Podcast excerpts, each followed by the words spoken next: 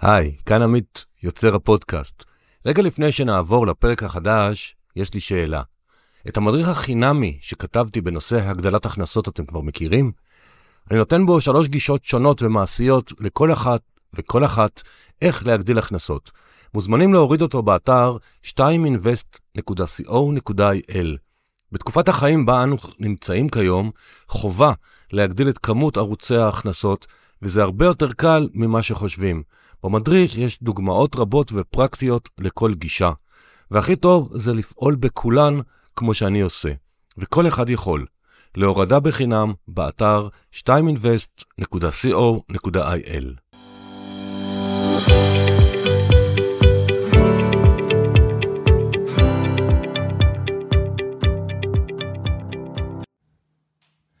שלום לכולם, כאן עמית אשת, יחד עם לירון רוז, ואנחנו בפודקאסט כסף והשקעות. תודה שבחרתם להאזין לנו היום, והפעם פרק מרתק שהוא ישלב יזמות, השקעות, רוחניות, מיינדסט וחופש כלכלי, ומה שנספיק עוד. שלום לירון. אהלן עמית, תודה שהזמנת ותודה על ההזדמנות. אז לירון הוא בן 49, וב-20 שנים האחרונות הוא יזם סדרתי, הוא משקיע בסטארט-אפים, ביניהם איירון סורס, סימילארווב, בריזומיטר ועוד רבים. הוא נמצא במה שאנחנו רוב המאזינים קוראים חופש כלכלי, וממש לאחרונה הוא הוציא ספר שנקרא יזמות והשקעות בגובה העיניים, ומי שמכיר אותי, שגם הוצאתי ספר, גם עם ההוצאה, אז ספרים ישר מסקרן. חשוב לציין שאנחנו מקליטים את הפרק בתחילת דצמבר 2023, אנחנו עדיין בתקופת מלחמה ואי ודאות מכל הסוגים, כלכלית, פוליטית, וכמובן איך זה יסתיים, אז אני לא יודע מתי תאזינו לפרק, אבל תיקחו את זה בחשבון, את מועד ההקלטה. ועוד דבר לפני שנתחיל, שחלק מהשאלות הן מגיעות בזכות עוקבי הקהילת כסף והשקעות בפייסבוק, אז ממש תודה לכם על העזרה בחידוד ודיוק השאלות. ולירון, הבנו שאנחנו יש לנו דברים דומים, אז יכול להיות שאנחנו נקפוץ קצת בנושאים לנושאים, ניסיתי לרכז את זה מתודולוגית, אבל קדימה. נראה לי שהסקרנות שלי.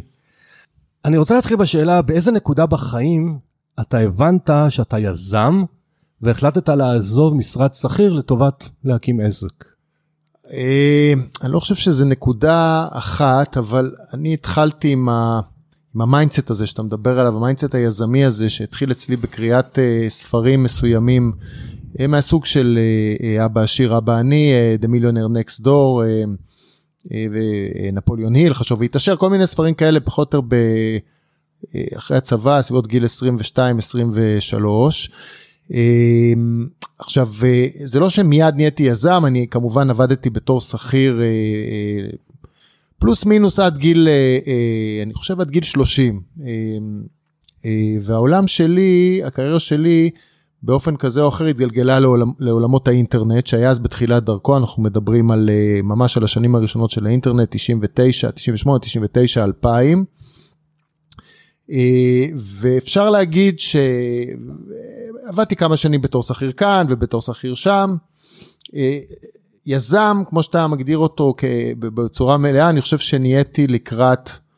גיל 30, זה פחות ציון דרך שבו הבנתי שאני יותר לא אהיה שכיר, למרות שגם זה אחר כך השתנה, ואם תרצה נדבר על זה, כי היה לי פרק של 2 כשכיר מתוך בחירה, בהרבה שנים אחר כך רציתי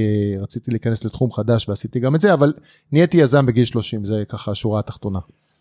הרבה מאוד מאזינים רוצים לעשות צעד להיות עצמאי, אבל כשאתה שכיר יש הרבה יתרונות, מי כמונו יודע, הייתי גם שכיר, אני עצמאי, מכיר את היתרונות. לא פחדת לעזוב משרד שכיר בגיל 30? לא יודע אם היה לך כבר משפחה או לא, אבל לא פחדת פתאום כזה לעזוב הכל, ואם...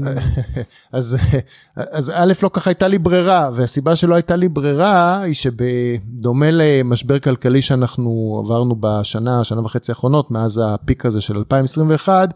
היה אירוע דומה גם ב-2001-2002, מי שזוכר, עם נפילת התאומים, ואחר כך היה פה אינתיפאדה שנייה לא קלה, ופשוט לא היה עבודה. זאת אומרת, באותו פיק של 99-2000, היה שם איזה שנה שלדעתי הרווחתי בזמנו, למשך שנה אחת, כן, יותר מאבא שלי, כי היה איזה בום כלכלי לא הגיוני, שחילקו מכוניות חברה ונתנו משכורות זה, ואז כמו שזה בא, ככה הגל הזה נעלם, והיה מיתון מאוד גדול, ונתקעתי בלי למעשה, בלי עבודה, זאת אומרת, העולם האינטרנט הזה היה בתחילת דרכו, ואמרתי, טוב, מה עושים עם הידע הזה שצברתי? בוא ננסה לבד, אין איפה ללכת לעבוד עכשיו, אז או שלא מחפשים, או מתייאשים, או שבוא ננסה לבד, והתחלתי לעשות כל מיני דברים בעולמות השיווק באינטרנט, בעצמי, ואני יכול להגיד שעוד הייתי בלי משפחה, הייתי אז בן 20, התחלתי עם זה, הייתי סביב ה-27, אני חושב שהייתי סביב גיל 27, לקח לזה פחות או יותר 2-3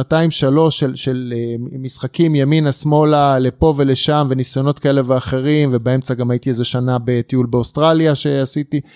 שהיה באותה תקופה מיתון גם שם, אז גם שם לא מצאתי בדיוק עבודה בעולמות השיווק באינטרנט,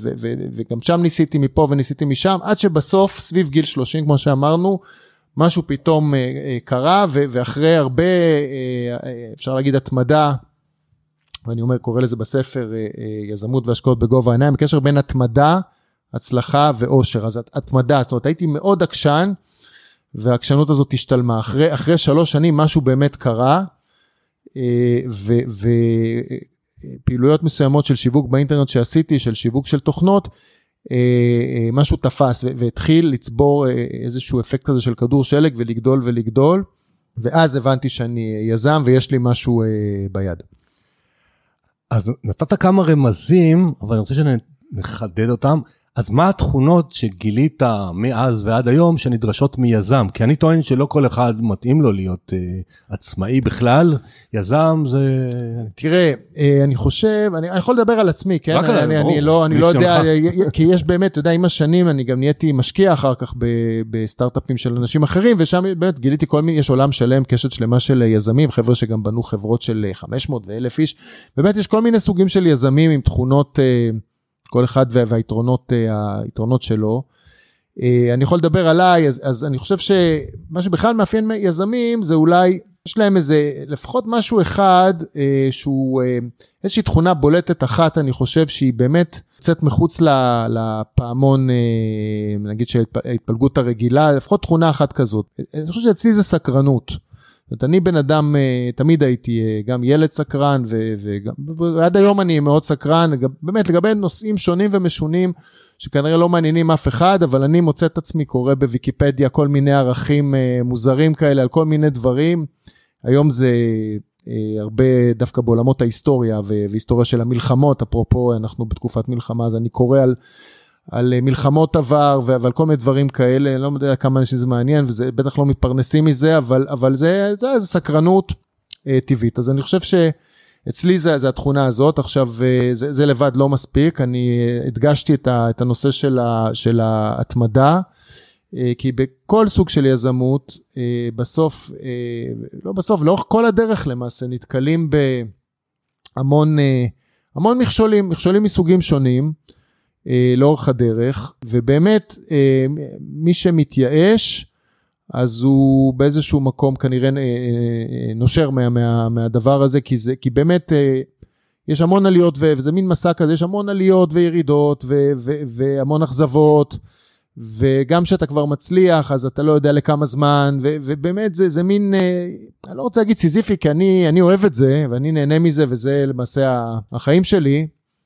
החיים המקצועיים, אבל באמת זה, כמו שאתה אומר, אתה צודק עמית, זה לא באמת בשביל כל אחד, צריך, אני חושב, הרבה מוטיבציה בשביל הדבר הזה, הרבה יכולת התמדה, אוסף מסוים של תכונות, אני אמרתי, אצלי זה סקרנות, אצל מישהו אחר זה יכול להיות איזה, לא יודע מה, איזה משהו אחר שהוא מאוד בולט, כי באמת יש המון, המון דרכים להצליח, אבל אני חושב שבלי איזה עקשנות וזה, זה בסוף לא קורה, כן. תגיד, בשבילך, התמדה ונחישות, זה אותו דבר או לא? זה די דומה, אני חושב שזה די דומה, אני חושב שנחישות, גם יש סוגים שונים של נחישות, ואפשר להסתכל על אנשים בעולמות שהם לאו דווקא עסקיים יזמים, כן, אפשר לקחת על אנשים שהם, נגיד, בציבוריות הישראלית, והם היו מאוד נחושים, דוגמה טובה זה ראש הממשלה לשעבר בנט, אני חושב שהוא החליט, כבר בגיל 20 ומשהו, 30 ומשהו, שהוא, למעשה הוא הייטקיסט, הוא איש שעשה כמה אקזיטים, אני הולך להיות ראש ממשלה, זהו, הוא סימן את זה כמטרה, כיעד, הוא גם היה במטכ"ל, והוא הגיע לזה, כן, זה החזיק רק שנה, ולא יודע אם הוא כן יחזור או לא יחזור, זה כבר הוא, אבל הנחישות הזאת והסימון מטרה, הוא אמר, אני הולך להיות ראש ממשלה בישראל, והוא היה באמת הגיע לזה לפני, לדעתי לפני גיל 50, וזה מעורר השראה. אני חושב שאותו דבר בעולמות היזמות, צריך לסמן איזושהי מטרה, ומטרה שהיא מספיק אולי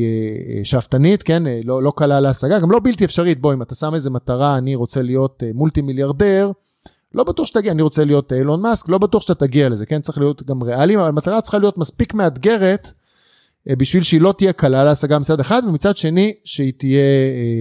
תהיה אפשרית להשגה, ואז זה מסע של כמה שנים בעצם להשיג את זה. אז גם סוג של שאפתנות, אם נוסיף לנחישות, התמדה, סקרנות, שאפתנות, כי אני מרגיש, לפחות על עצמי הרבה פעמים, שנחישות והתמדה הם לא אותו דבר. אני נורא נחוש, כי אני רוצה לעשות משהו, אבל הסיזיפיות של ההתמדה, אני עמית. לפעמים זה מוריד אותי, ופשוט לא בא לי יותר. אז לכן שאלתי, איך אתה רואה את נחישות וההתמדה? תראה, אני חושב שההתמדה הזאת, זאת אומרת, בעיקר אם רוצים להגיע למטרה מסוימת, אז אני חושב שההתמדה הזאת חשובה. אם מוכנים לאורך הדרך, וזה פה גם עניין של התמדה מול אולי גמישות, כן? להחליף את זה במטרה אחרת, שהיא לא פחות טובה, אבל זה לטפס על... הגדרת לעצמך שאתה רוצה לטפס על הר מסוים, ואתה אומר, אני ההר הזה, אני אלך לטפס על הר אחר, זה גם בסדר, אבל זה הר אחר, זאת אומרת, ואז התגמשת בהתמדה לטובת איזשהו משהו אחר, שהוא אולי לא פחות גדול, ולאורך הדרך גילית שההר הזה בעצם יותר מעניין אותך מההר שהגדרת בהתחלה, שזה גם בסדר, אבל כן, אני חושב שזה בסוף, זה מתכנס לשם. אז מאזינים יקרים, אני לא סתם מחדד פה את הנחישות וההתמדה, כי אני רואה מלא אנשים שמצד אחד אומרים, אנחנו רוצים להיות בחופש כלכלי, אבל אנחנו לא מוכנים לוותר על הקפה כל יום שישי בבוקר בבית קפה עם הבן בת זוג, וזה יותר שווה לנו מלחסוך עוד קצת ולהשקיע. זאת אומרת, יש פה טרייד אוף, כמו שאומר לירון, תחליפו מטרות מה שאתם רוצים, אבל בכוונה חידדתי את זה, ופה אני מתרגם לכם את הראש שלי, כי יש מטרות פיננסיות, וצריך להיות נחושים ולהתמיד כדי להגיע אליהם, ולא כל אחד יגיע לכל דבר. יופי, אז אני רוצה להתקדם קצת, בחיים העסקיים שלך, ולמיטב ידיעתי, מתישהו עשית אקזיט מהעסק הראשון, שהקמת, או אולי הוא לא הראשון, כאחד שלא היה לו לעולם את הסיטואציה הזאת, לי מבחוץ זה נשמע שממש קשה להיפרד מאיזשהו בייבי, זה נשמע כאילו אחד הילדים, המוצלחים, אתה פתאום נפרד ממנו. אז אני אשמח לשמוע איך עובר ליזם בראש, התחושה הזאת, איך מרגישים, מה הניע אותך לעשות את האקזיט, כאילו איך, שנלמד כולנו המאזינים, איך זה עובד? אתה מדבר על העסק השני אגב, לא על הראשון, אתה מדבר על אפטר דאונלוד, שזה הסטארט-אפ השני שהקמתי, ויש על זה פרק שלם בספר, על גם תהליך ההקמה שלו, אולי יש יותר תוכן על תהליך המכירה שלו, שזה באמת מעניין מה שאתה שואל כאן, עמית, כי אתה צודק. אמרת, ואמרת בצדק, להיפרד, זה כמו להיפרד מילד, או מה זה להיפרד, זה יותר במובן הזה שהילד עוזב את הקן ופורס כנפיים. אז תראה, אנחנו הקמנו סטארט-אפ, את הסטארט-אפ הזה, הקמנו אותו בשנת 2010, הסטארט-אפ הזה היה מבוסס על העסק הראשון שלי בעולמות השיווק באינטרנט, אבל הוא הרחיב אותו והרחיב את התחולה שלו לדברים שאי אפשר לעשות בתור one man show, אלא צריך צוות גדול. הגענו שם ל-50 עובדים בסי, ולאורך כל הדרך היינו רווחים מהר מאוד, ורווחים בצורה משמעותית, וגדלנו וכו'. וחלק מהשותפים שלנו, לאורך הדרך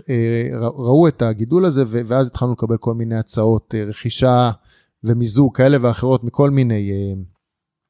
מיני חברות בתחום, ובסופו של דבר, אחרי 3 שנים, אחרי באמת שקיבלנו הרבה הצעות כאלה, התקבלה איזושהי הצעה שהיא הייתה מספיק מעניינת, בשביל לשקול אותה, היינו שם 3 שותפים עיקריים בחברה, ושקלנו אותה הרבה, ואני אומר לך שזה היה תהליך כזה איך אני אגיד, זה היה רגשית, לא קל למכור, לא קל, באמת, בנינו את החברה הזאת, מה שנקרא, בעשר אצבעות, אספנו לשם אוסף מדהים של אנשים ומוכשרים ושל עובדים, באמת משפחה, ובסוף הגיעה הצעה אטרקטיבית מאוד, וזה אני אומר, אחרי שהגיעו הצעות אחרות, להתמזג לתוך חברה יותר גדולה, שעשתה דברים די דומים, אבל בסקייל עוד יותר גדול. מה אני אגיד לך, בשמחה שמעולה בעצם, ועם קצת חששות, ובלב לא לגמרי שלם, אבל גם עם ציפייה לעתיד קדימה, החלטנו ללכת על זה. חברה שרכשה אותנו קוראים לה Iron Source, חברה מוכרת, היא בעצמה, כי אנחנו הולכים עכשיו 10 שנים קדימה, היא בעצמה הונפקה בארצות הברית בנסדק, כן, לפני שנתיים בערך, ואחר כך היא, לאחר מכן התמזגה לתוך חברה אמריקאית יותר גדולה, שנקראת Unity Software, אז אני חושב שעשינו את הדבר הנכון, גם אם בזמן המחירה, באמת, היה לנו חששות, אני אומר, זה אף פעם לא קל לקבל את ההחלטה הזאת, אתה גם יכול להתקבל החלטה אחרת, ומי יודע לאיפה זה היה מוביל, כמו בסרט דלתות מסתובבות, אבל זה מה שבחרנו לעשות, ובסופו של דבר, אני מסתכל אחורה, ואני מסתכל אחורה כבר 10 שנים למחירה הזו, אני חושב שכן, עשינו את הדבר הנכון, וזה כבר בפרספקטיבה מספיק ארוכה בשביל להגיד את זה. אז הזכרת שהייתם 3 שותפים, זה מעלה ישר לשאלה, איזה טיפים אתה יכול לתת לנו המאזינים, כשאתה רוצה לעשות עסק עם שותפים, על מה לשים לב כשאתה הולך לעשות עסק עם שותף? אני חושב שהדבר שאולי היה הכי חשוב, אף פעם אין שותפות מושלמת, אתה יודע, אומרים, אם שותפות היה דבר קל, אז גם לאלוהים היה שותפים, ואין לו. אז כשאנחנו עם שותפים, אני חושב שערכים משותפים, ואיזשהו בסיס ערכי משותף, בסיס תרבותי, טוב, פה כולנו ישראלים מדברי עברית, ומשהו כזה שהוא, איך אני אגיד, שאפשר להסתדר ביחד לאורך זמן, כי זה סוג של חתונה, מי יודע כמה שנים, כן, במקרה שלנו זה היה חתונה ל3-4 שנים עד שנרכשנו, אבל זה בהרבה פעמים בסטארט-אפים, המסע הזה עד שמגיעים לאקזיט מיוחל, אם בהנפקה, אם M&A רכישה, יכול גם לקחת 7 שנים ו10 שנים, וזה מערכת יחסים בין שותפים שהיא, אוקיי, זה קצת מקביל למערכת יחסים זוגית. אתה נמצא עם השותפים האלה,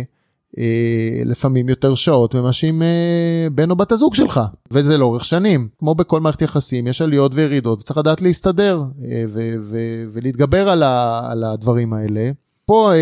אם תרצה, ניכנס לזה, כן, הנושא של אגו, חוסר אגו, על דעת לוותר, או מה שנקרא choose your battles, כאילו איפה כן להתעקש, איפה לא להתעקש, אי אפשר להתעקש על הכל, כי אז תמיד יהיה ריבים, וזה לא, זה, איך אני אגיד, 4 סוסים, או 3 סוסים, שכל אחד מושך את העגלה לכיוון אחר, אז העגלה לא זזה בכלל. אז כן, כמו כל מערכת יחסים, צריך לדעת להתנהל בתוך זה, צריך לפעמים לדעת לנהל את זה, צריך לדעת להתפשר, צריך לדעת לוותר, אז כדאי לבחור אנשים שהם, מה שנקרא, אפשר להסתדר איתם לאורך זמן, זה לא תמיד יודעים מראש, זה הרבה פעמים דווקא יודעים בדיעבד, שיש חילוקי דעות, אז אתם אומרים, אתה אף פעם לא יודע אם התחתנת, אבל אחרי שאתה, אם אתה נאלץ להתגרש, אתה יודע אם צריך לדעת מי להתגרש, לא מי להתחתן, אז אותו דבר כאן, שהדברים מגיעים לחילוקי דעות, אז אתה יודע אם, אפשר באמת להסתדר גם, שטוב זה קל, אבל שפחות טוב, אז זה באמת נמדד. כן, אז דיברת על האגו, לנהל את האגו בין שותפים, אז זה מוביל אותי ככה, עכשיו רגע אנחנו עושים איזה תפנית קצת בעלילת חיים שלך, ואני רוצה שנדבר קצת על רוחניות. גם ראיתי ספרים שיש לך פה בבית, גם דיברנו על זה, אנחנו מכירים אפילו אותם גורואים הודים חלקם. אז בוא ניכנס קצת לעולם הזה, מתי אספת לבודהיזם ובעצם התחלת ככה להעמיק בו? אז להעמיק, תראה, נחשפתי, אני חושב פעם ראשונה לדבר הזה, כל העולם הזה, בסדר? בגיל די צעיר, בגיל 22, דיברתי קודם על הספרים של נפוליאונים וזה, גם לעולם הנקרא לזה, התפתחות האישית, בסדר, העולם האלטרנטיבי, היה לזה כל מיני שמות לאורך השנים, זה כבר די הרבה שנים אני בתוך העולם הזה, הספר הראשון נדמה לי שקראתי בעולם הזה בגיל 22, נדמה לי קראו לו הנבואה השמימית, זה איזשהו משהו, וכל העולם הזה צריך לזכור את התקופה, כן, אמצע שנות ה-90 למעשה, באמת כל העולם הזה עוד היה, הסתכלו עליו בחשדנות, בוא נגיד ככה. הלכתי כמה פעמים לשיעורי יוגה, וזה, אם היום יוגה זה בשיא המיינסטרים, אז עוד הסתכלו עליך בתור יוגה, מדיטציה, מה זה, אתה מוזר, מה אתה... גבר עוד מגיע. גבר, איפה, מה... וספרי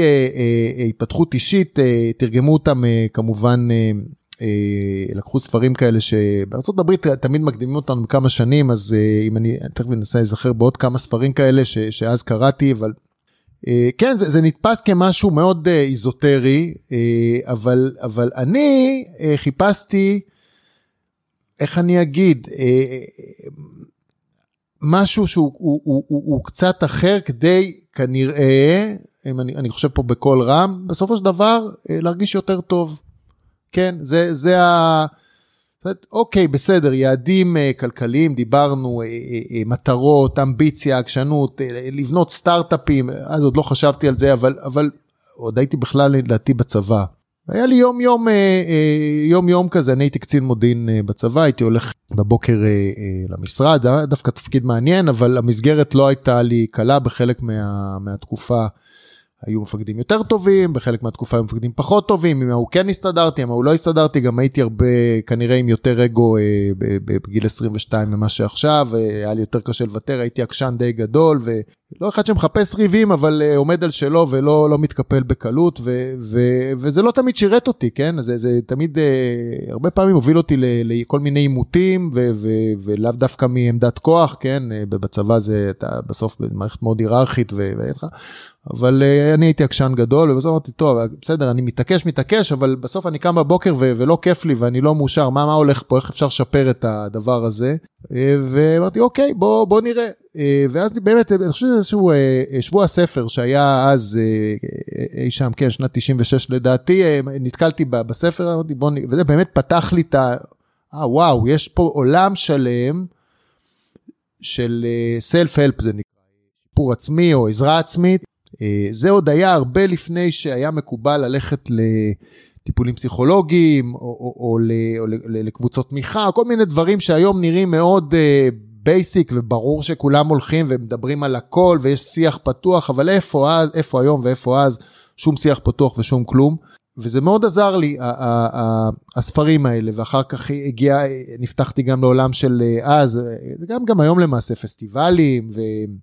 כאלה ואחרים, וסדנאות כאלה ואחרות, ושוב, ככל ש... אז באמת, זה היה ראשוני, ואולי נתפס כאיזוטרי וקצת מוזר אז, אבל ככל שעברו השנים זה הלך, והייתי כל... זה הולך ונהיה מיינסטרים, מה שהיה מאוד בשוליים אז, היום הוא בשיא המיינסטרים, כן, אני מוצא את עצמי היום, אני מדבר איתך על הדברים האלה, ואנשים מקשיבים לנו עכשיו, אני מניח שזה לא יראה מוזר לאף אחד,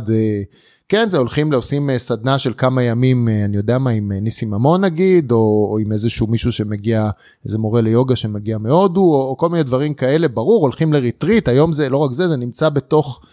חברות גדולות, ברור, עושים לעובדים ריטריט, מוציאים אותם לאוף סייט, ויש כל מיני דברים כאלה היום שמנוגעים במשאבי אנוש, זאת אומרת, הדבר הזה חדר, עושים מיינדפולנס, מיינדפולנס זה לא רק, היום בקופת חולים מקבי, אני בא ומחכה לי פלייר, בוא תעשה מיינדפולנס. הבת שלי בבית ספר, בכיתה ב' או ג', יש לה שם, נדמה לי במערכת, ראיתי פתאום צץ שיעור מיינדפולנס, אז איפה העולם שאנחנו היום, ואיפה התקלות המוזרה של מדיטציה, זה לאנשים שלא, הם קצת איבדו את זה, והם עלולים להיגרר, בטח יש פה איזה קאט מאחורה, שהם לא יודע מה יקרה. אבל בזמנו זה היה מדיטציה טרנסנדנטלית, כשאני הייתי בגילי ה-10, זה נכנס לארץ, אני במוצאי שבת האחרון הייתי בסדנת צלילים מרפאים, אז אני כן מהמוזרים שכבר לא מוזרים ומדברים על זה, גם בפודקאסט בכוונה אני מדבר על זה, כי הרבה פעמים כשאני אומר שאני חצי חומר, חצי רוח, אז אלה של הרוח לא מבינים מה זה החומר, ואלה של החומר לא מבינים מה זה הרוח, ואחת המטרות של הפודקאסט מבחינתי, ולכן אני גם מעלה את זה מולך, שאנשים ישמעו שזה כלי מצוין לחיים. אני חושב, וזאת התפיסת עולמי, כן? אני חושב שזה מאוד מאוד מאוד הולך ביחד, ואני יכול גם להסביר למה אני חושב ככה, את הרציונל מאחורה. תראה, אני חושב שבסוף, כן, לפחות בתרבות שלנו, אני מדברים על התרבות הישראלית, כן? אנשים, ובכלל התרבות המערבית שאנחנו חלק ממנה, אנשים רוצים להיות מאושרים. עכשיו, אוקיי, מה זה המילה הזה מאושר? זה כמובן אוסף של כמה דברים, כן? איזה, אני אומר, להיות צעיר, איך אומרים? צעיר, בריא ועשיר, כן. בסדר, אז אפשר גם, זה לא תמיד אפשר את שלושתם, והרבה פעמים אפשר לא את הכל ביחד, אוקיי, אבל להיות מאושר. אז אנשים אומרים, אוקיי, יש לי פה איזושהי, ואני אקח את זה לאיזשהו מקום טיפה, אולי מתמטי אפילו, בסדר, יש פה איזושהי פונקציית מטרה, אני רוצה להיות מאושר. עכשיו, מה אפשר לעשות בעניין? אוקיי, בסדר, בריאות, זה ברור, כי זה מי שאיבד את הבריאות שלו לאיזושהי תקופה, מבין שזה לא משנה כמה כסף יש לך בבנק, אם אתה מרגיש לא טוב ואתה לא בריא פיזית, חבל על הזמן, ממש, כאילו, אי אפשר להיות, זה על גבול הבלתי אפשרי, אז זה מורכב מבריאות. עכשיו, הבריאות בעצמה היא מורכבת מכמה אלמנטים, בריאות הגוף ובריאות הנפש, אוקיי? אז בריאות, אם אומרים בריאות הגוף, אז כן, כדאי כנראה לעשות ספורט, בשביל לשמור על הגוף, כושר, עוד פעם, זה לא חייב להיות מאוד תחרותי, זה לא חייב להיות אולטרה מרתון, או טניס ברמה תחרותית, זה יכול להיות משהו, פעילות פיזית בתדירות מספיק גבוהה, בשביל שהגוף יקבל את מה שהוא צריך מבחינת תנועה, כי הגוף האנושי הוא בנוי, אנחנו בסוף הסתובבנו לפני 100,000 שנה בסוואנה באפריקה, ורדפנו שם אחרי כל מיני חיות, או ברחנו מכל מיני חיות,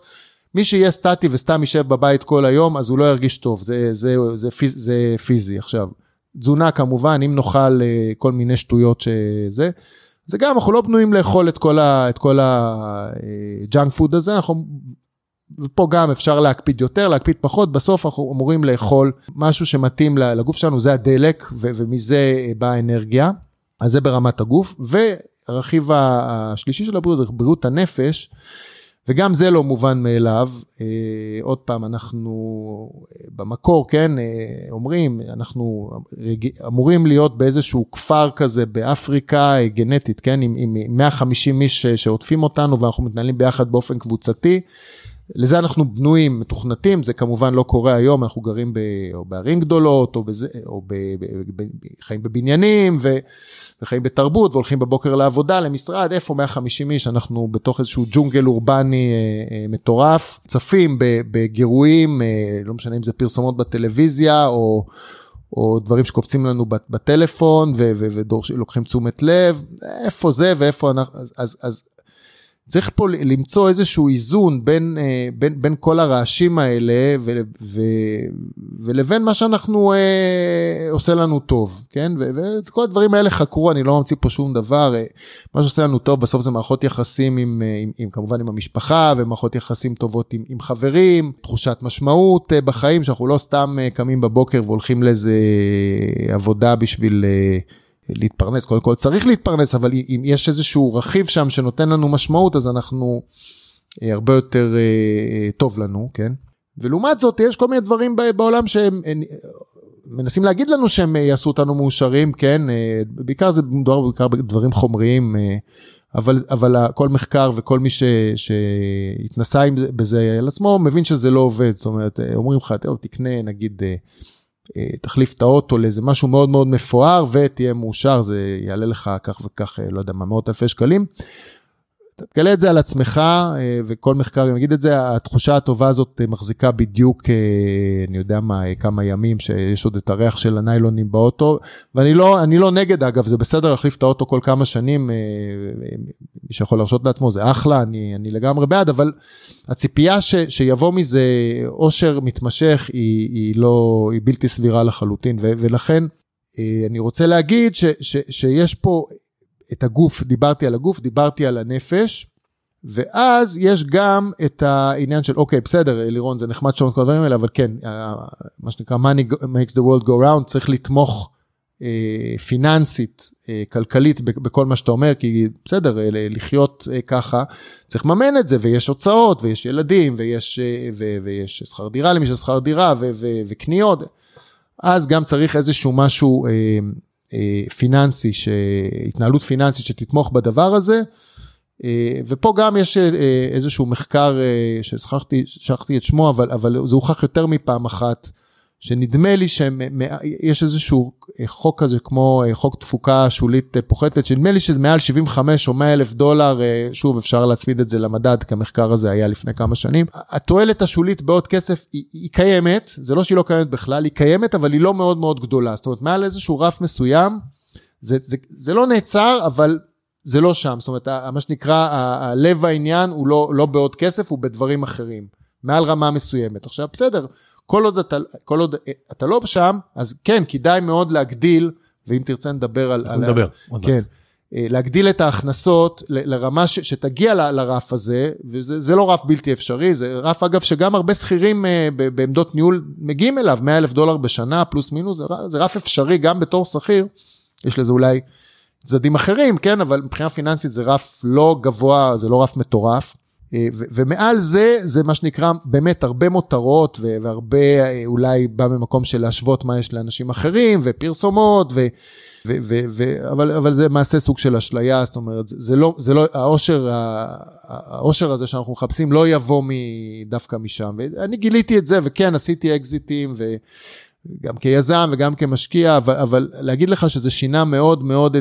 את ההתנהלות, אז כן, אני מרשה לעצמי קצת יותר, אז אני לא בטוח שאני קונה הרבה יותר, אבל אני אולי צורך יותר חוויות, כן, עכשיו אנחנו בתקופת מלחמה, אז פחות טסים, והיה קורונה, אז היה שנה וחצי שלא טסתי בכלל, אבל מתי שאפשר, אז אני מרשה לעצמי, נגיד, לטייל יותר, שוב, גם פה יש הרבה מחקרים שמראים חוויות זה משהו שנותן יותר עושר מפריטים שקונים, הרבה מחקרים מראים את זה, כן, לצבור חוויות כאלה עם בני משפחה, עם בני הזוג, עם חברים, נותן איזשהו משהו שהאפקט שלו הוא יותר ארוך. וכל התובנות שסיפרת לנו עכשיו, אתה מרגיש שהגעת אליהם גם בזכות האיזון הזה בין בריאות הגוף לבריאות הנפש, קרי, התחלנו עם רוחניות, שזה נתן לך איזה בלנס, כאילו להראות לך שיש שני צדדים למטבע? התשובה היא כן, רק שהאיזון הזה הוא איזון עדין, ואני לא יכול להגיד לך שהיה לי אותו מ-day one, ממש לא, זאת אומרת, אתה יודע, בספר שלי, אני שוב מראה אותו למצלמה, יש פה דמות כזאת שהולכת על חבל דק, וכן, שהולכים על חבל כזה, אפשר ליפול ימינה, ואפשר ליפול גם שמאלה, האיזון הזה הוא מאוד מאוד עדין, ואני לגמרי יכול להגיד שלקח לי זמן למצוא אותו, בסדר, אני אותו בין, מי שלא יודע, אני אותו, אמרת בעצם שאני בין 49, אז אותו עוד חצי שנה 50, זה לא בא, זה בא עם נפילות שהיו גם ימינה וגם שמאלה, אין פה, אי אפשר לא ליפול מהחבל הזה, ולהיות, היו נפילות גם לפה וגם לפה, רק היום אני יותר, קל לי להתנסח ולהגיד, שצריך את האיזון הזה, והאיזון הזה הוא משהו שהוא לדעתי נלמד, זה לא משהו שאפשר לצפות שהוא יהיה מיידי זה, אבל עצם ההבנה שצריך את האיזון הזה, ההבנה שהאיזון הזה הוא חשוב, שצריך את הגם וגם, ככל שההבנה הזאת קלטת, או מגיעים למסקנה הזאת בגיל מוקדם יותר, ככה הסיכוי להשיג את זה, וכן, קצת כמו ללמוד לנסוע על אופניים, בסוף לומדים לנסוע, וככל שהזמן עובר ומתאמנים יותר, אז זה גם נכנס לתוך הטבעי, שההתנהלות הזאת נהיית כמעט טבעית, ומרגישים כבר, מרגיש את היציאה מאיזון הזאת, לא משנה לאן, עוד לפני שהיא קורית, זאת אומרת, אני מרגיש שאני סוטה יותר מדי, ימינה טוב, אז אני מתקן לכלפי המרכז, אני סוטה יותר מדי שמאלה, אני מתקן כלפי המרכז, זה משהו שנכנס לתוך ההתנהלות, לתוך מערכת ההפעלה האישית, ככל שנמצאים שם יותר זמן. כשאתה אומר נפילות, אם אתה מוכן בהיילייטס לפרט, לא לעומק, אתה מתכוון נפילות במצב רוח, ברגש, אתה מדבר נפילות, השקעת והפסדת את כל הכסף, ואז איך אתה מתאושש מזה, כאילו, מה אתה מוכן לשתף, מה זה נפילות?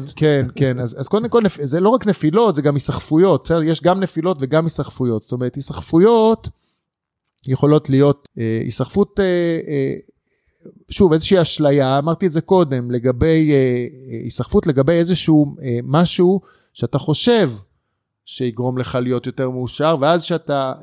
משיג אותו, אתה מבין שזה לא זה, בסדר? אני אתן את הדוגמה, אני חשבתי בתמימותי, כן? בגיל 23, שקראתי את אבא עשירה בעני, שאם אני בגיל 40 ומשהו יוכל להרשות לעצמי לא לעבוד יותר, צרות שלי בחיים ייגמרו. וזה הייתה מחשבה, כן, הגעתי ליעד הפיננסי הזה באותו, בגיל האמור, זה נכון, אבל זה ממש לא, זה ממש לא זה. זאת אומרת, מצאתי את עצמי עם הרבה זמן פנוי, התחלתי לעשות יותר ספורט, והתחלתי ללכת יותר לים, וכל מיני דברים כאלה, ואז גיליתי, מכרו לי פה, כן, אותם אמריקאים שאמרו, כן, יום אחד אתה תפרוש צעיר, אז אתה תשחק גולף, בסדר, אז אין כל כך מגרשי גולף בארץ, כי אין לנו מספיק מים, אז אין גולף, ואתה תעשה פישינג מתוך סירה אחרי דגים גדולים, אז גם דגים גדולים כאלה אין לנו פה,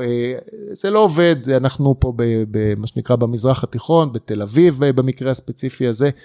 עיר גדולה, יש לה חוף ים, כן, אבל היא גם עיר של עבודה, אנשים קמים בבוקר ונוסעים לעבודה, יש להם, יש שגרת מסוימת,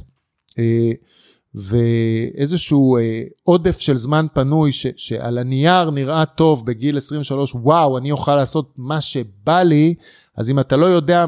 מה זה, מה שבא לי הזה, מתכון להסתבך, כן, ושאני אומר על להסתבך ונפילות, הפתעה, אפשר להגיע למצב רוח לא טוב, עד כדי דכדוך ואפילו דיכאון ובלבול של יופי, יש לי את כל מה שאני רוצה, אבל אני בעצם לא יודע למה אני קם, אוקיי, אז מה עכשיו? מה אני קם בבוקר? מה המטרה הבאה שלי? גם זה סיכון שקיים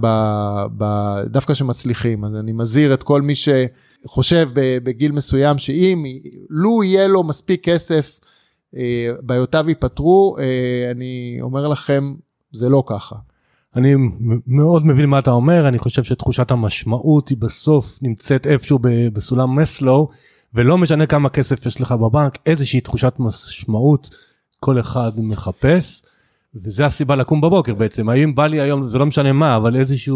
תחושה שעשיתי משהו לטובתי, לטובת קהילה, לטובת... משהו, ככה אני מרגיש. אני איתך לגמרי, אצלי זה מאוד מאוד חשוב, וספציפית אמרת את המילה קהילה, ועכשיו, אחרי שסיימתי,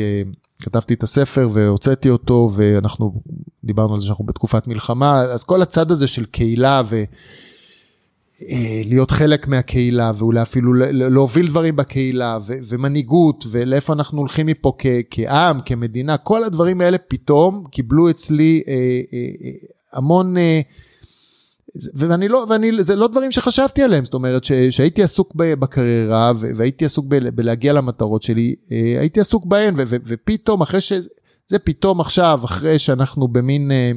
מלחמה כזאת, שלא ברור מאיפה היא, או שכן ברור בדיעבד מאיפה היא באה אלינו, כי התעלמנו מכל הסימנים, זה כנראה דיון לפודקאסט אחר, אבל אני אומר, אוקיי, וואו, אנחנו פה במין מקום כזה, שאנחנו, ההנהגה, כן, וההובלה, של העם, יש מעט מאוד אנשים שמוכנים לקחת את זה על עצמם, בסדר, ברור, יש פה, ציינתי קודם את בנט, זה דוגמה אחת, ויש עוד, זה לא שיש, אבל אין המון, ופתאום אומר, אוקיי, זה משהו שוואו, יש לי פה 3 ילדים, ואני רוצה שיהיה להם עתיד יותר טוב, מי אני ומה אני? אני עוד מעט בן 50, אני כבר לא כזה חשוב, יש לי פה 3 ילדים, ואני רוצה שלילדים אולי יהיה נכדים, בסדר, אז אני כבר הרווחתי כך וכך כסף, ואני, יש לי את האיזון הזה שדיברנו עליו, יופי, אבל, ועכשיו, תפו, רק להישאר בריא ולשמור על האיזון הזה, אבל יש לי פה 3 ילדים, ולחברים שלי יש ילדים, ויש לנו, מסתבר, תמיד ידענו, אבל בשנים האחרונות קצת בחרנו איתם, שיש לנו אויבים מאוד מאוד מאוד אכזרים, שלא, כנראה לא רוצים אותנו פה, מאוד מאוד לא רוצים אותנו פה, והם הראו את זה, וואו, אני צריך עכשיו לחשוב, איך אני מנצל את הזמן שיש לי, בשביל לייצר עתיד יותר טוב, לא לי, לילדים שלי, כן? ולחברים שלהם, לדור הבא, בסדר? נסתכל על זה ככה, ועכשיו אני אומר, אוקיי, יש לי פה עבודה 50 שנה, זאת אומרת, אני יכול, אם הבריאות תאפשר, ייתן לי להגיע לגיל 100, אז יש לי עבודה עד גיל 100, כי מה שנקרא, אנחנו פה רק בתחילתה של, אנחנו לא בסוף של ההתחלה, אנחנו בהתחלה של ההתחלה, מדינת ישראל קיימת 75 שנה, יש פה עוד המון המון דברים לסדר, חלק מהם בשליטתנו, חלק לא, עולם ומלואו, יש לי מלא עבודה, אני לא אלים שעמם. כאיש רוח, ברור, כאילו ברור, זה שהולכים באמת לעולם אחר, ישראל, לא יודע לאן, אבל בוא נחזור רגע לעולם הכסף וההשקעות, והזכרת שיש לך 3 ילדים, מספר יפה, כי גם לי 3, ברגע שהגעת, נקרא לזה ליכולת הבחירה, אני קורא לזה יכולת הבחירה, מה לעשות, אתה מרגיש שמשהו השתנה ביחס שלך אליהם ברמת הפיננסים, הכסף, זאת אומרת, האם משהו בחינוך משתנה? כי זה נשמע מבחוץ שעכשיו כאילו הם סודרים על פניו, ואז איך מחנכים ילדים? זו שאלה מעולה, אגב, זאת שאלה מעולה עמית, כי באמת אחת ה... ועוד פעם, אני לא כזה, כן, שאף אחד מקשיב פה, שלא יחשוב שאני איזה אוליגרח עשיר, ממש זה לא המצב, כן, אמרת טוב, אפשרות הבחירה, והסתדרתי, זה מילים טובות, מאוד מאוד חשוב לי, החינוך, כן, ותמיד הקפדתי על זה, ואני מתחיל לראות תוצאות בכיוון עם הילדים, כי הם גדלים, הגדולה שלי בי"ב עכשיו, שזה לא ישפיע עליה, זאת אומרת, שיהיה לה את הרצונות שלה, ואת המטרות שלה, ואת היעדים שלה, ושהיא תרצה להגיע לאיפה שהיא רוצה להגיע. עכשיו, לא, זה נכון, לא תהיה לה מגבלה, זאת אומרת, אם היא תרצה, אני לא יודע מה, ללמוד, נניח, מקצוע שהוא פחות מתגמל פיננסית, אני לא יודע מה, סתם אני נותן איזושהי דוגמה, לא שהיא הולכת לשם, אבל נגיד, ספרות אנגלית, אז היא יכולה להרשות לעצמה ללמוד ספרות אנגלית, אם זה מה שהיא הייתה רוצה להיות רקדנית, היא לא, כן, יש לה כיוון אחר, אבל זה רק דוגמה, אז זה מתאפשר, היא לא חייבת לתכנן את החיים שלה, מתוך איזשהו אילוץ פיננסי, אבל אני מעולם לא אמרתי לה, את צריכה להרוויח כך וכך כסף, אתם צריכים ללכת בדרך שלי, ממש לא, זאת אומרת, מה שזה מאפשר, זה נותן לי את האפשרות בעצם להגיד להם, אתם יכולים ללכת אחרי החלומות שלכם, אתם יכולים להגשים את מה שאתם רוצים להגשים, אני מאחוריכם, ובאופן מוזר או לא מוזר, הילדים שלי מאוד מאוד מאוד לא חומרניים, זאת אומרת, אני לא יודע איך זה יצא, אבל זה פשוט לא מעניין אותם, מותגים ודברים כאלה, למרות שהם כאילו יכולים לעשות לעצמם מה שהם רוצים, משהו בחינוך כנראה, אני לא יודע למה, או שאולי אני כן יודע, גורם להם לא להיות מעוניינים בדברים האלה, ודווקא ללכת אחרי מטרות אחרות. איזה כיף, איזה כיף. אני יכול לספר לך שכשאני נסעתי ב-2017, לפני שהלכתי לחגוג יום הולדת 55 לבד בהודו, עם תרמיל של הבן הגדול, וסיפרתי לילדים שאני הולך, לא נודע, ואני הולך לישון במקומות שאני ראיתי בפייסבוק של הצעירים, באזור 600-700 רופי, זה 30-40 שקל. אז הבן הגדול, היום הוא בן 33, בא ואמר לי, אבא, אבל אתה יכול לעשות לעצמך יותר כסף, כאילו יותר להתפנק. אמרתי לו, גיא, אתה צודק, אבל אין לי מושג מה זה, לעולם לא הייתי, אני אנסה, אם לא לי נחמד, אני אנסה, ובדיעבד אני נורא שמח שהייתי במקומות האלה, זה לימד אותי המון על עצמי, שבעצם לא צריך כמעט כלום, תן לי מקום לישון, תן לי קצת מים חמים, תן לי מעבר תקרה, לא היה מזגנים במקומות האלה, וזה נתן לי המון פרספקטיבה לחיים, אז נורא כיף שהילדים עדיין לא מחפשים את החומר, כי לגדול בתל אביב נשמע לי הרבה יותר מאתגר בחומריות, מאשר פריפריה שאני גידלתי את הילדים. גם אם היו רוצים אין שם. אז כן, ויש, אתה צודק, יש סביבם את הדברים האלה, ועל זה ככה אני אגיד איזשהו פתגם, כן, זה לא פשוט להיות פשוט, במיוחד לא בעיר גדולה כמו תל אביב. טוב, אז אנחנו בפודקאסט של השקעות, כסף והשקעות, והתבקשתי מחלק מהמאזינים בקבוצות, לשאול המון שאלות, אני אשאל רק חלק שקשורים קצת להשקעות, מאוד סקרן אותם העולם הסטארט-אפ, אז אחת השאלות הראשונות, כשאתה בא להשקיע בסטארט-אפ, מה חשוב לך יותר, הצוות או הרעיון? ואם נרחיב את זה קצת, בעצם מה הפרמטרים שאתה לפיהם מחליט להשקיע, לא להשקיע? אוקיי. אז קודם כל חשוב לי להגיד שלהשקיע בסטארט-אפ זה לא בכך לכל אחד, כן? זה ההשקעה הכי מסוכנת שיש. חשוב, אני אומר, נותן פה דיסקליימר שיהיה ברור, זה ההשקעה, לא סתם קוראים לזה הון סיכון, זה גם מי שיש לו חסכונות וחסכונות משמעותיים, לא בהכרח בטוח שהוא צריך את הרכיב הזה בתוך תיק ההשקעות שלו, כי באמת יש פה איזשהו משהו בינארי, כן? שאפשר, סליחה, מה זה אפשר? בסיכויים של כנראה יותר מ-80 או 90%, הסטארט-אפ הזה לא יצליח והכסף כולו ילך לעבדון, מה שלא יקרה אם ישקיע את הכסף בנניח מדד S&P 500 או איזשהו אג"ח או פיקדון. פה יש אפשרות אמיתית, מה זה אפשרות? הסתברות מאוד מאוד גבוהה להפסיד את הכל, אבל אם בכל זאת אנחנו אומרים, אוקיי, אני בכל זאת רוצה לעשות את זה, אז הייתי אומר ככה, עוד חשוב הצוות, בסדר? אמרתי את זה קודם, והנה, זו ההזדמנות להזכיר, כי אמרתי שהיה איזשהו פרק שאני הייתי שכיר באמצע הקריירה, איפשהו בגיל 40, כן, 40 וקצת, לקחתי על עצמי לנהל חממה טכנולוגית במשך שנתיים של סטארט-אפים. אז פה באמת השאלה שלך היא נכנסת בול, כי זאת הייתה חממה של גוף שנקרא Texters, וזה בעצם, זה המתחרה של Y Combinator, למי שמכיר, גוף ענק עם עשרות סניפים בעולם, עם המתודולוגיה אולי הכי טובה לקידום סטארט-אפים משלב הרעיון לקדימה והלאה, והמוטו, אני זוכר בסוף, סיימתי לעבוד שם לפני איזה 6 או 7 שנים, כן? והמוטו של הארגון היה, באנגלית זה Team, Team, Team, זאת אומרת, 3 הדברים הכי חשובים בהשקעה בסטארט-אפ, זה צוות, צוות וצוות, אוקיי? זה לא נשכח את כמו הדברים, מעירים אותך באמצע הלילה, מה זה סטארט-אפ? צוות, אוקיי, בסדר. אז זה דבר ראשון, הכי חשוב בצוות. עכשיו, כמובן, שזה תנאי הכרחי, אבל מה זה הכרחי? כי צוות טוב יודע להשתנות תוך כדי תנועה, וגם אם הוא התחיל עם הרעיון הלא נכון, או מה זה עם הרעיון הלא נכון? חשב שזה רעיון נכון, אבל אז השוק מראה לו שהוא צריך ללכת קצת באיזשהו אזימות ימינה, אזימות שמאלה, ולשנות קצת את הכיוון. צוות טוב יודע לעשות את זה. עכשיו, צוות שהוא פחות זה, אז הוא לא ידע לעשות את זה, ואז כנראה לא יצליח עם הסטארט-אפ. אז הצוות זה הכי חשוב. עכשיו, כמובן שזה לא מספיק, חשוב, זה תנאי הכרחי, אבל זה לא תנאי מספיק. חשוב גם שהוא ילך על שוק מעניין וצומח, שהוא גדל, וכמובן חשוב ההתאמה של הצוות לשוק ולמוצר, מה שנקרא product market fit או team market fit, כן, זה גם כן חשוב. איך אני אגיד, בשביל שסטארט-אפ יצליח, צריכים כמעט כל הכוכבים להסתדר בשורה אחת, כן? אם אני אלך על עולם הפוקר, אז זה כמו, אתה מתחיל עם נניח 2 אסים או זה, ואז מגיע מאיזשהו מקום עוד אס, ואז בקלף הבא נפתח פתאום עוד אס, ואז יש לך את כל 4, בסדר? זה כנראה קורה, לא קורה כל ערב, זה קורה אולי פעם או פעמיים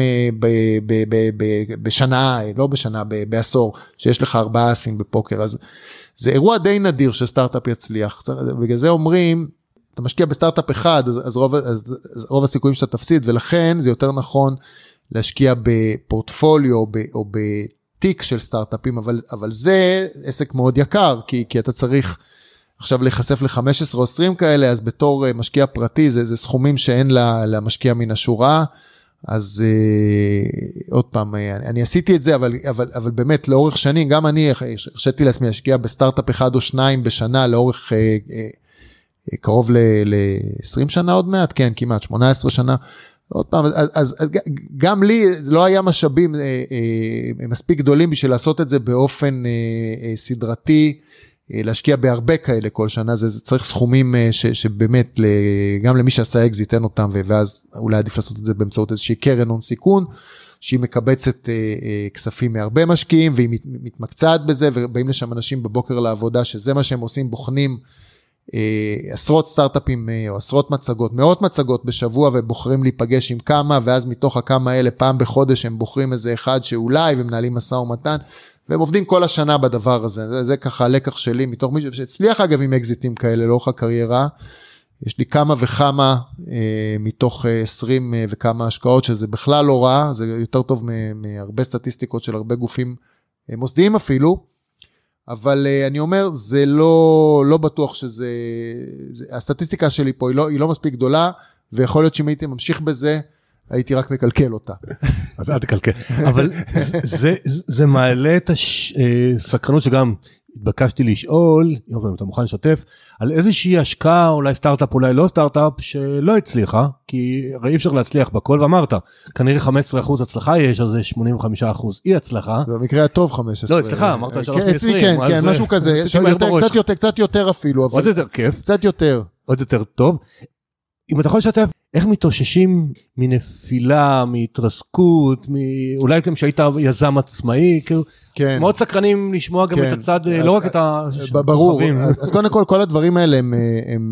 הם כתובים בספר, יש שם גם את ההצלחות וגם את הכישלונות, ויש שם גם דוגמאות לאקזיטים שעשיתי לא רק כיזם, אלא כמשקיע, וגם לסטארט-אפים שהשקעתי בהם, כי הרוב בסופו של דבר אמרת נכון, הרוב, וזה בסדר שהרוב לא מצליחים, כי אלה שכן מצליחים, נותנים איזשהו מכפיל מאוד מאוד גבוה להשקעה, שמכסה את כל ההפסדים האלה, אבל בסופו של דבר יש יותר הפסדים ויותר סטארט-אפים שנסגרים, והנקודה המעניינת בסיפור הזה, שבדיעבד, כמובן אפשר להגיד למה סטארט-אפ לא הצליח, אבל זה לא חוכמה גדולה, כי החוכמה היא לדעת מראש, וזה אי אפשר לדעת, כל הצוותים שהשקעתי בהם, כולל אלה שנכשלו, הם על הנייר היו צוותים טובים. זאת אומרת, כולם ענו לקריטריון הזה של זה צוות טוב, זה אחלה חבר'ה, ומי הצליח ומי לא, יש פה הרבה נסיבתיות שהיא חלקה קשורה ליזמים, אבל כמו שאמרתי, כל הכוכבים פה צריכים להסתדר בשורה אחת, ויש שם המון פרמטרים, שלמי שהצליח, הכוכבים הסתדרו, אבל הם לאו דווקא היו בשליטתו. זאת אומרת, הוא אולי במקרה היה על השוק הנכון, ובמקרה הוא היה על השוק הנכון מספיק מוקדם, לפני שהשוק הזה נהיה טרנדי, ואז שהוא כבר היה מוכן, פתאום, ופה יש פה אלמנט מסוים של מזל גם, לא כל כך קטן האלמנט של המזל, במקרה של הסטארט-אפים, זה הסתדר, והוא כבר היה שם, מוכן עם הסטארט-אפ שלו, ברגע שמשהו נהיה טרנדי, ולא שהוא ניסה לבוא לטרנד, אלא הטרנד בא אליו, כן, זה ההבדל, זה קרה לי כמה פעמים הדבר הזה, אבל דיברת על סטארט-אפים שלא מצליחים, ואיך מתאוששים מזה, אז אני חושב שעוד פעם, צריך לקחת, לבוא מראש, שמשקיעים בסטארט-אפ, עם מין גישה כזאת, ואולי עם, אוקיי, יש לי את היכולת לספוג את ההפסד הזה מראש, אני נכנס לסיפור הזה בידיעה צלולה, שיש פה סיכוי של, אמרת 85%, זה יכול להיות, כנראה לפי הסטטיסטיקה המקובלת, זה אפילו קצת יותר 90%, או אפילו 90 וכמה, וקצת, שהדבר הזה לא ייפול, ואני נכנס לדבר הזה בעיניים פקוחות, אני מאמין עד כדי כך, שאני מוכן לשים, מה שנקרא, את הכסף על קרן הצבי, אני כל כך מאמין ברעיון הזה, ובצוות הזה, למרות שכל הסיכויים מראים שזה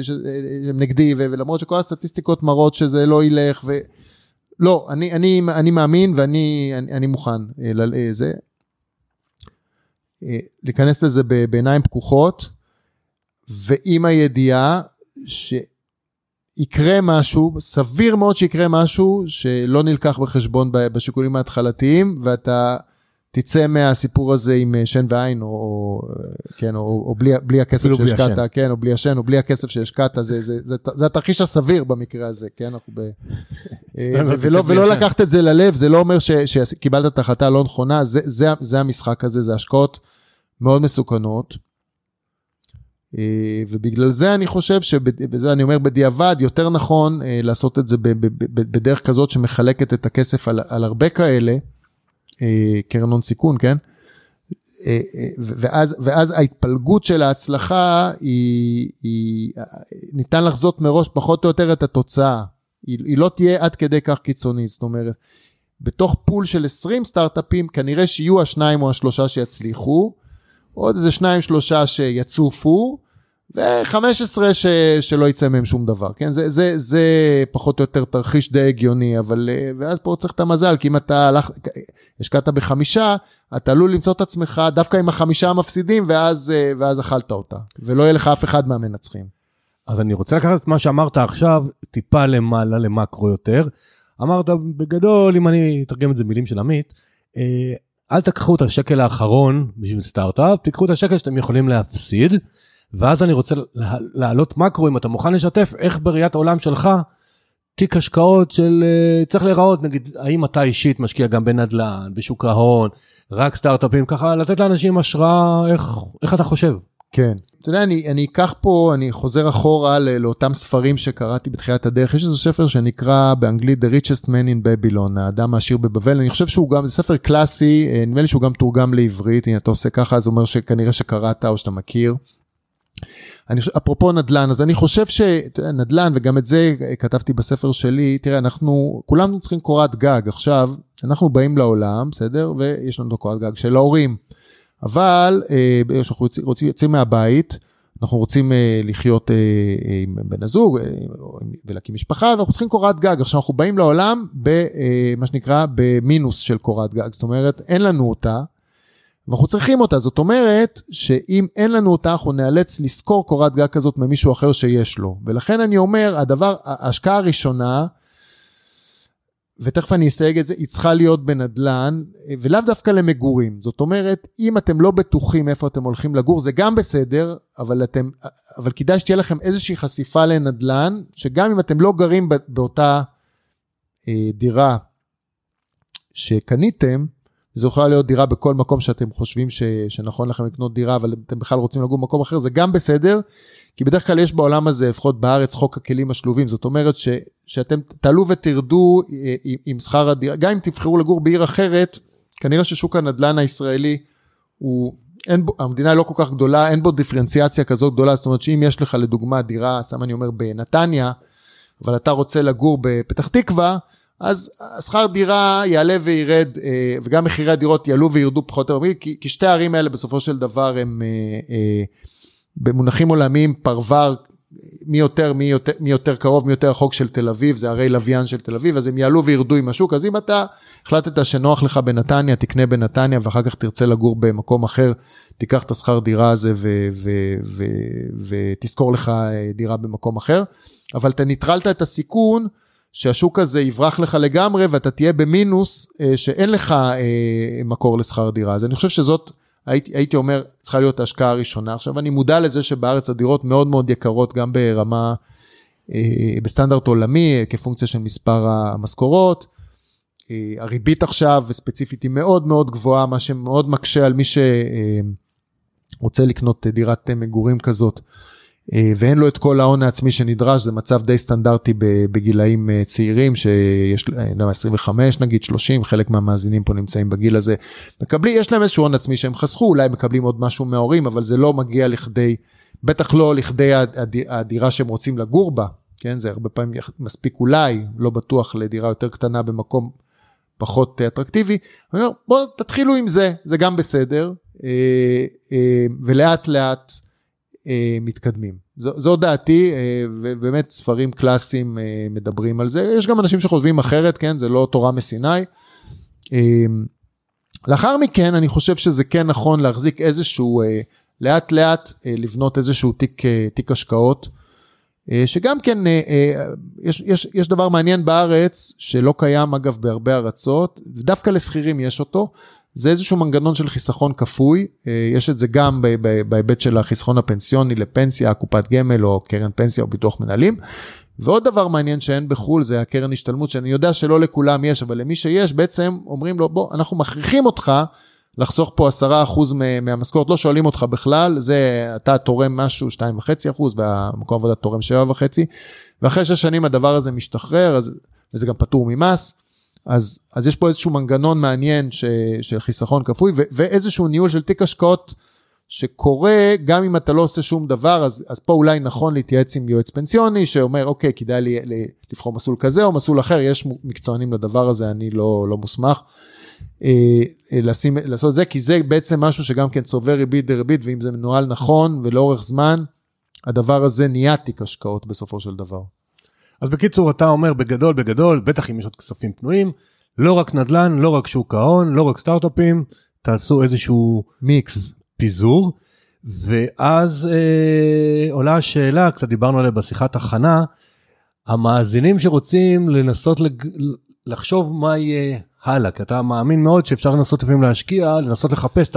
הדבר הבא. כן. האם יש לזה או איזושהי מתודולוגיה לדעתך, או יש לך רעיונות ספציפיים? תשמע, אני יכול לנסות פה יחד איתך, גם קצת לקחת דוגמאות מעצמי ודברים שאני השקעתי. אם הייתי יודע את התשובות, אז כנראה שהיו קוראים לי אילון מאסק. לא, ברור, אנחנו לא ממליצים, ככה גם מאזינים, אנחנו גם לא ממליצים על כלום, זה שיחת פתוחה, ידע ומחשבות. כן, אז אני אגיד ככה, לפני כמה שנים זה היה איזושהי תקופה, ואולי זה עדיין של עולמות של קריפטו ומטבעות וירטואליים, כל מיני דברים כאלה, ועכשיו, בשנה, שנתיים האחרונות, יש פה את כל נושא ה-AI והנגזרות שלו, יש AI כזה ו-AI אחר, וזה Buzzword מאוד גדול, וכן, אני באמת חושב שזה בסופו של דבר מהפכה מחשובית מאוד מאוד גדולה, אבל בתוך זה באמת עולם ענק שיש בו, אפשר להקים בו אלפי סטארט, זה כמעט לא להגיד כלום, AI זה הכל, אז אם זה הכל, אז זה בעצם לא להגיד שום דבר. אני חושב שבסוף, המטרה של סטארט-אפים, ישנה מטרה, חוץ מזה שהיזמים יעשו אקזיט יום אחד, בסוף זה פתרון לבעיה, בסדר? עכשיו, יש הרבה בעיות באנושות, שעוד לא נפתרו. אגב, יש בעיות שכן נפתרו, ודי לאחרונה, וזה די מפתיע. זאת אומרת, אם פעם דיברו, שאני הייתי ילד, את הסרט בחזרה לעתיד, והראו שם מכונית מעופפת. הפלא ופלא, יש לנו היום מכונית מעופפת, נכון? יש לנו את הרחפנים הגדולים האלה, שאני לא יודע אם חלק מהם קיבלו אישור או לא קיבלו אישור, אבל יש מה שנקרא מכונית אוטונומית מעופפת, שמסוגלת להרים לאוויר עם 4, זה לא הליקופטר, זה עם 4 מדחפים כאלה, נדמה לי שבסין עכשיו ייצרו אחת כזאת, והיא מסוגלת לעלות באוויר, זאת אומרת, יש מכונית מעופפת, מצאנו טכנולוגיה למכונית מעופפת, משהו שהיה בדיוני, זה קרה. אבל יש דברים שעוד לא קרו, כן? בואו נסתכל, ניקח לדוגמה את עולם הרפואה, כן? בשנות ה-40 או 50 של המאה הקודמת, המציאו את האנטיביוטיקה, והורידו מסדר היום מגוון מטורף של מחלות זיהומיות, שפעם היו מתים וקיצרו את אוכלת החיים האנושית ל-50 או 60, היום יש אנטיביוטיקה, ורוב הדברים האלה שפעם היה, ליטרלי, אפשר למות מהם, זה כמעט ולא קיים יותר, אבל יש מחלות אחרות שאין להם עדיין, בסדר? לצערנו, עוד לא מצאו תרופה לסרטן, נכון? לא מצאו תרופה לסכרת, לא מצאו תרופה לדמנציה, אוקיי, אז יש בעיות אנושיות שטרם נפטרו, זה בעולם הרפואה, עכשיו, עוד לא מצאו, אולי אילון מאסק, ציינתי אותו, היה פה לא מזמן בארץ, ימצא, עוד לא מצאו דרך להטיס, לא יודע אם צריך, כן, אבל עוד לא מצאו דרך להטיס, בני אדם למאדים וגם להחזיר אותם, זה עוד לא קרה, ואולי זה יקרה בתקופת חיינו, אני לא יודע אם צריך או לא צריך, זה דבר אחד, מדברים הרבה על מחשבים קוונטיים, כן, שהם, זה מעלה את רמת המחשוב באמת, זה כבר לא המחשוב הרגיל, הבינארי 0-1, אלא בעצם אטומית, יש שם עוד כמה אפשרויות, לא ניכנס לפיזיקה קוונטית, כי אני לא באמת מבין, אבל, אם יהיו מחשבים כאלה, אז הם יהיו חזקים בסדרי גודל יותר חזקים ממחשבים שיש היום, ואז זה טוב ורע, כי מצד אחד, באמת, אולי ככה ימציאו תרופות למחלות, כי צריך מחשוב כזה, ויפצחו את ה-DNA, ויעשו רפואה מותאמת אישית, כי יש כוח מחשוב אינסופי כזה, מצד שני, לך תדע, עם ה-AI הזה, התרחיש הלא טוב של הדבר הזה, זה שהמחשבים הקוונטיים האלה יעשו לנו מה שהיה בסרט שליחות קטלנית, והשתלטו לנו העולם, והעולם יחרב. כן? אז אני לא יודע. בסוף יש סט מסוים, תמיד יש בעיות שלא נפטרו, ואני, ההמלצה שלי ליזמים היא תמיד כזו, בואו, אם אתם רוצים כבר להקים סטארט-אפ, או להשקיע בסטארט-אפ, לכו על משהו, על איזושהי בעיה, שיש לכם איזשהו קשר אישי או רגשי אליה, זאת אומרת, יש לכם אינטרס אינהרנטי, או איזושהי סקרנות, או היתרון של הבעיה הזאת, הוא מה שנקרא, נמצא בדם שלכם. אתם רוצים לפתור את הבעיה הזאת, ואפרופו התמדה שדיברנו בתחילת הפודקאסט, לא תוותרו. מסיבה כזאת או אחרת, כי יש לכם משהו, איזושהי סופר מוטיבציה פנימית, מהירה אתכם בבוקר, לפתור את הבעיה הספציפית הזאת, כן? וזה יכול להיות כל דבר, זה יכול להיות משהו בעולם הרפואה, וזה יכול להיות להמציא מנוע חדש, אני לא יודע, בסדר? המציאו מכוניות חשמליות, בואו, דיברנו על על מכונית מעופפת, גם מכונית חשמלית לפני 10-15 שנה זה היה תיאורטי, והיום יש לנו מכוניות חשמליות, לא רק טסלה, גם של מותגים אחרים, שנוסעות 400-500 קילומטר, בתאוצה שיותר דומה לפרארי ממה של לאוטו רגיל, והן עולות קצת יותר, בינתיים הן עולות עדיין קצת יותר מרכב רגיל, אבל גם זה אולי, תן לזה עוד כמה שנים, וגם זה, זאת אומרת, לא יצטרכו, תיאורטית, כן, לא יצטרכו יותר תחנות דלק, ולא יהיה זיהום סביבה, אז יש לנו גם את זה, זאת אומרת, בעיות נפתרות, לוקח זמן. זאת אומרת, גם לחפש יזמים בעיות, וכמשקיעים של שוק ההון הפשוטים, נקרא לזה, לחפש תחומים שאתה מרגיש שיש להם צמיחה, אז אנחנו ככה, מתקרבים לסיום, אז אני רוצה ככה לשאול על הספר קצת. אז לפני כמה חודשים הוצאת את הספר יזמות והשקעות בגובה העיניים, על הקשר בין הצלחה, התמדה ואושר. עכשיו, כאחד שכתב כמה ספרים, אני יודע שזה המון אנרגיה, לא מתעשרים מזה, אז השאלה מה הייתה המוטיבציה בכתיבת הספר? טוב, זו שאלה מעולה. לא מתעשרים מזה, בטח לא שכותבים אותם בעברית, כי דוברי עברית בעולם, אם אני לא טועה, יש 9 מיליון, כזה 6 או 7 מיליון ישראלים, ויש עוד אי אלו דוברי עברית ישראלים לשעבר, או שכאלה שלמדו עברית שלא גרים בארץ, אז באמת שוק מאוד מאוד קטן, שוק דוברי עברית, אז לא משנה איזה רב מחר אתה כותב פה, והשוק הוא קטן מדי, זה אין לנו מספיק אנשים שדוברים את השפה. אז המוטיבציה שלי לכתוב את הספר הזה, ואני התחלתי בזה איפשהו בשנות הקורונה, נדמה לי, התחלתי ב-2021, לקח לי 2.5 שנתיים לעשות את הספר הזה, והיה לי 2 מוטיבציות עיקריות פה. אחת, הייתה איזשהו, נקרא לזה, סיכום ביניים כזה או אחר של הקריירה שלי עד כה, ומה עשיתי עד עכשיו, זה היה יותר בשבילי. זאת אומרת, לקחת את כל התהליכים האלה שעברתי, גם ברמה הפיננסית, וגם ברמה, מה שנקרא לזה, התפתחות אישית רוחנית, ולנסות לעשות פה איזושהי אינטגרציה, ולהוציא מתוך הדבר הזה, איזשהו משהו כתוב, שקודם כל יעשה לי סדר, ולאחר מכן, אם זה יעשה לי סדר והיגיון, וזה יסכם את מה שהשגתי עד עכשיו, אני חושב שתוכל להיות פה איזושהי נתינה, לאחר. זאת אומרת, אני אקח את כל הידע הזה שאני צברתי ב-25 שנה האלה, ויחלוק אותו עם חבר'ה שהם נגיד בתחילת הדרך, אני אומר פה גיל 22 עד גיל 28, לא יודע, איפשהו שם 30, יכול להיות שגם קצת יותר מבוגרים, שיש להם התלבטויות דומות למה שהיה לי בשנים ההם, והם מחפשים יש להם שאלות כאלה, ואולי יכול להיות שיש לי חלק מהתשובות בשבילם, כן, אני אף פעם לא אומר את כל התשובות, כי כל אדם זה עולם בפני עצמו, והתשובות שלי הן מתאימות לי,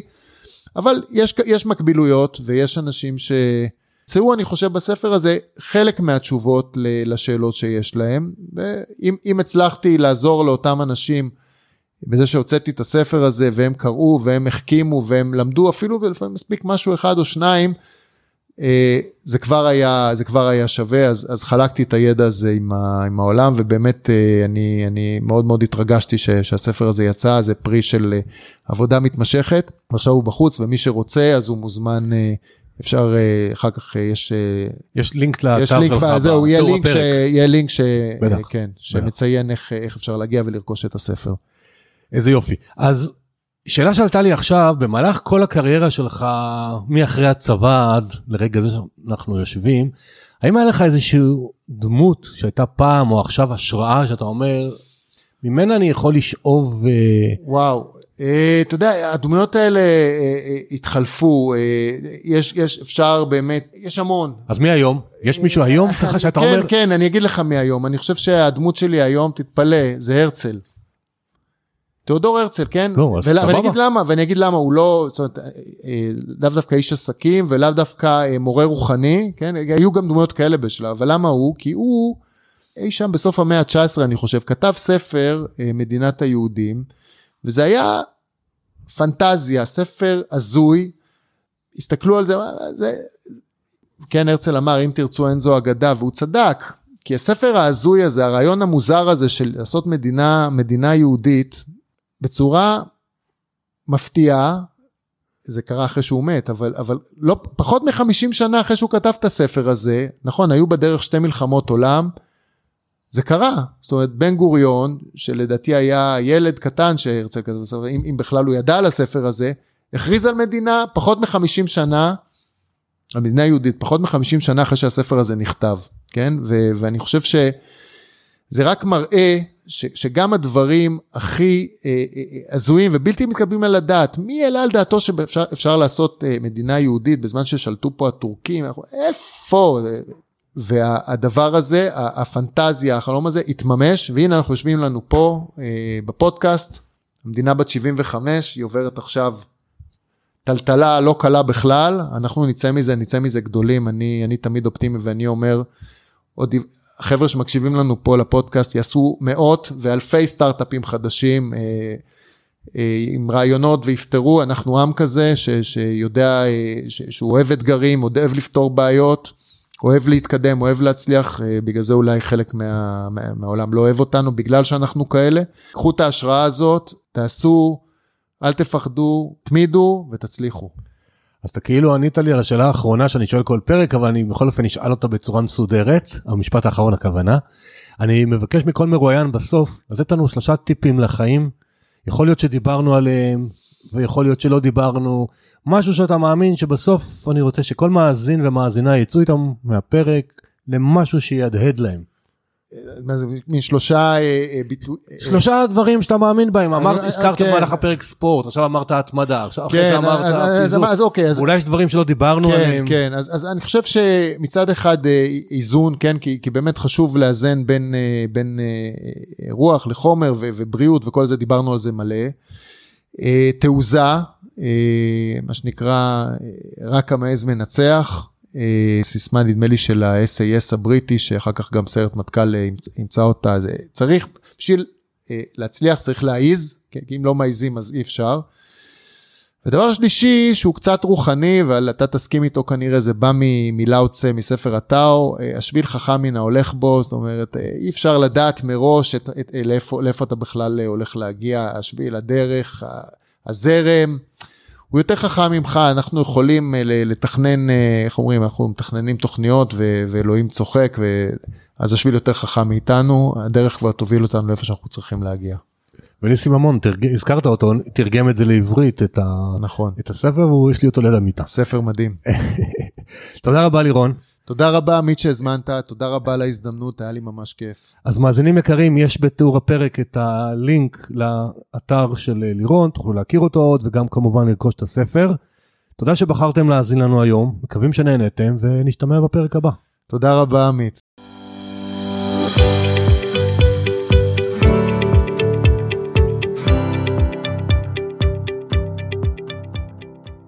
מקווה שנהנתם והפקתם הרבה תועלת מהשיחה.